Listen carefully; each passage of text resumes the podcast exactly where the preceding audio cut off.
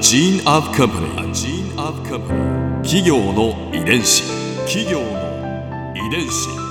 全国に546万社以上あるとされる日本の企業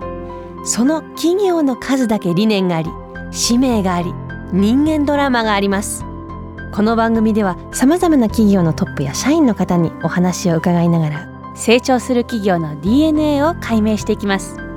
企業の遺伝子ナビゲーターは私はるかクリスティンと株式会社エイベック研究所代表の武田隆さんです。武田です。よろしくお願いします。さて今日はアクアクララ株式会社代表取締役社長の赤津裕次郎さんをお迎えしています。赤津さんよろしくお願いします。よろしくお願いします。今回はアクアクララの企業理念のベースになっているものをテーマにお話を伺います赤津社長は2006年に LP ガスを扱うレモンガス株式会社の取締役に就任されて2007年にアクアクララ株式会社の代表取締役社長に就任されたんですね。はいなかなかですね LP ガスも来年ねエネルギーの自由化とかそういうのも始まりますけど伸び悩みというかね、うんそういう流れの中でアクアクララっていう事業にですね当時銀行さんが持ってきたんですよ。で私たちも LP ガスっていうのはすごい素晴らしいエネルギーだし、はい。カロリーも高いしいいエネルギーなんですけどなかなかね都市ガスとかの戦いですとか、なかなかマーケットがすごい急にナンバーワンになれるっていう業種じゃなかったのでそういった時にお客さんにもう少しお金をねいただけるような商売ないかなってずっと探してたんです。はいそしたらある日ですね銀行の方がこういうまあアメリカとか欧米では当たり前ですけどこう先ほど言ったウォーターサーバーを介して飲むこういうのがありますよって言って私実はフランチャイジーだったんですよ。フランチャイズ本部がもともとのフランチャイズ本部があってフランチャイジーでレモンガスのお客さんに、あのこういう商売があるんですけどえお水飲んでいただけませんかっていうのをですねちょうど加盟して1年ぐらいやってたんです。へえで1年間で大体1万件ぐらいのお客さん作らせていただいたんですけど、ちょうど1年後にね潰れちゃったんです本体が。うん。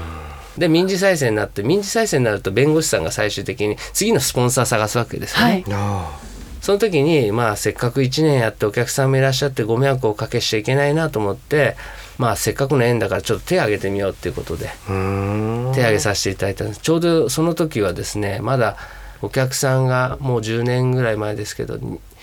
えー10万件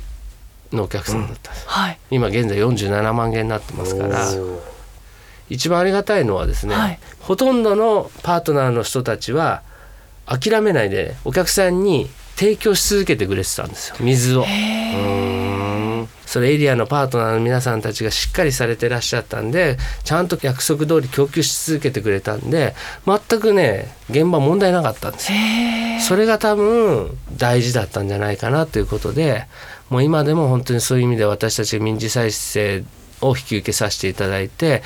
そのパートナーの方にお会いしてうちがちょっとやらさせていただきますって説明会やった時に、もうついてきてくださった方がたくさん今でもいらっしゃるのでもうそういう意味では私はフランチャイズの皆さんを裏切ることはできないですしやっぱり一緒になってどうやって成功するかってことに対してはやはり貪欲に進めていきたいなと思ってますよね。その時の意思決定っていうのは今のブランドコンセプトとも水を思い暮らしを思うやはり水とか、まあ、LP ガスもそうなんですよ。私公共事業に近いことやって水もそのガスもやっぱり絶対必需品うん。共通項があったんです。ねあったんです公共性というかそうこです。私のビジネスのやっぱり原点はバーンってううん。一回売って終わりっていうビジネスは嫌嫌なんです。やっぱりどちらかっていうと長くお付き合いさせていただく。そのためにうん。私たちが努力するっていうのはもちろん必要ですけど、うんうんできるだけ長いお付き合いさせていただくビジネスっていうのが一番正しいような気がしてましてできるだけそういう商売にやっていきたいなと。継続ビジネスだからこうコミュニケーションが発生して、だからこうお客様の不満や希望も、まあ、コミュニケーション可能でそれを集めてサービスを改善していってさらに満足度も維持して。そうですね。だからそういう意味ではお客さんやっぱりまた高い数使ってない方が結構初めて使う方が多い多かったんですよね。他社さんを使われたことがなくてうん。はい。使いたい。早く欲しいじゃないですか。そうですだってねね。あーなんかこう例えば変な話、えー電気屋さんでなんか新しいテレビ買ったら今じゃもう本当即日届けとか翌日配送なんてはい当たり前なんですけあど、私たちは残念ながら初期の段階でやはりそのその在庫の問題ですとか、うん。洗浄してからつけなきゃいけないですとかやっぱりその伝達の問題とかそういうのも含めてやはりお客さんに結構10日後とかになってたんですよ最初。はい。でもやっあぱちね水が欲しいんだけどっつっうてん。早く欲しいじゃないですか。基本的にね、あどんなものが来るんだろうとかあどう、ね、つけたらどういうふうに暮らしが変わるんだろうかってね。ね。いち早くワクワクしながら。そうそう。初期の頃なんかはね新しいもの好きの人がまず多いわけですよね。ね。特にね。使っ他社で他の人が使ってないのにうちにウォーターサーバーがあるっていうのがステータスだったりする方も多かったのにうちとしてはやっぱりそこに力入れてなかったわけですよ。ね、パートナーさんありきでパートナーさんの主体に物事在庫だの問題とか抱えてるのをよく分かってるのでそっちが主体になっちゃってお客さん向きじゃなかったわけですよ。だからやっぱりねパートナーの人を説得してこれはあかんと。はい。赤倉欲しいんだけどって言ってくれるお客さん、んうん一番嬉しいわけじゃないですかね。うん。でその人を待たしてるっていうこの状態はいかがなもんかっていうことについてやっぱり取り組まなきゃいけないですよねっていう、そういうのが当たり前の今じゃ本当当たり前ですけどそういうのをコツコツコツコツやってる感じですね。企業の遺伝子。会社のモットーをお聞きしてももっとですか、は私は会社的に言えば絶対潰しちゃいけないんだなと思ってます。その先ほど言った通り民事再生でうちが引き受けさせていただいてその当時にやっぱり残ってくださった方がもうちょうど10年でですね今年 10, 週 10, 10年、まあ、は一緒になって働いてくださった方が多くなったんですけど会社やってる以上は、まあ、いろんな責任がありますけど絶対潰しちゃダメですね。せっかくやってうちに入ってくださった方はやっぱりやっぱり卒業するまでうちで働いてもらいたいっていう思いではやってお客さんにはやっぱりね、はい。安全で安心のお水をとかちゃんとそういうちょっと視点によって全然違いますけどでもやっぱり潰すのは悪ですね。あ私やっぱり民事再生引き受けさせていただいたから、はい。そういう意味では本当にどんな綺麗なことを言ってる社長さんでもやっぱりねどんな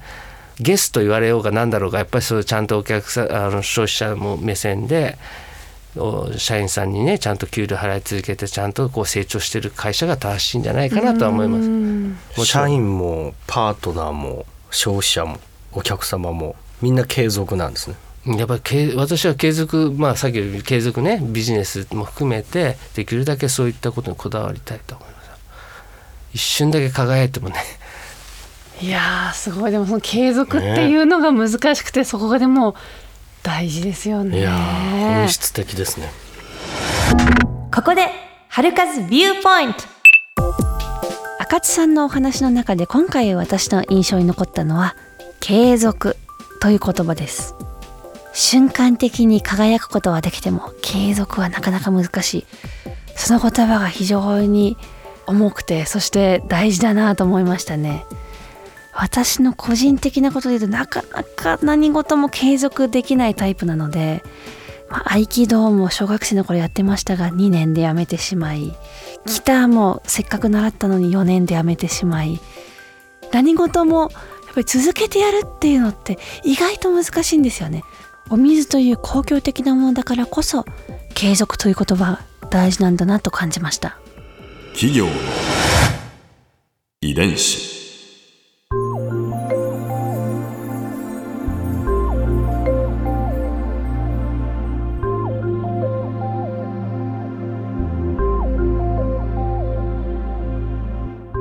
この番組はポッドキャストでも聞くことができます。番組ウェブサイトにアクセスしてみてください。アドレスは www.jfn.co.jp スラッシュ ki です。それではまた来週お耳にかかりましょう。企業の遺伝子ナビゲーターは私はるかクリスティンと株式会社エイベック研究所代表の武田隆でした。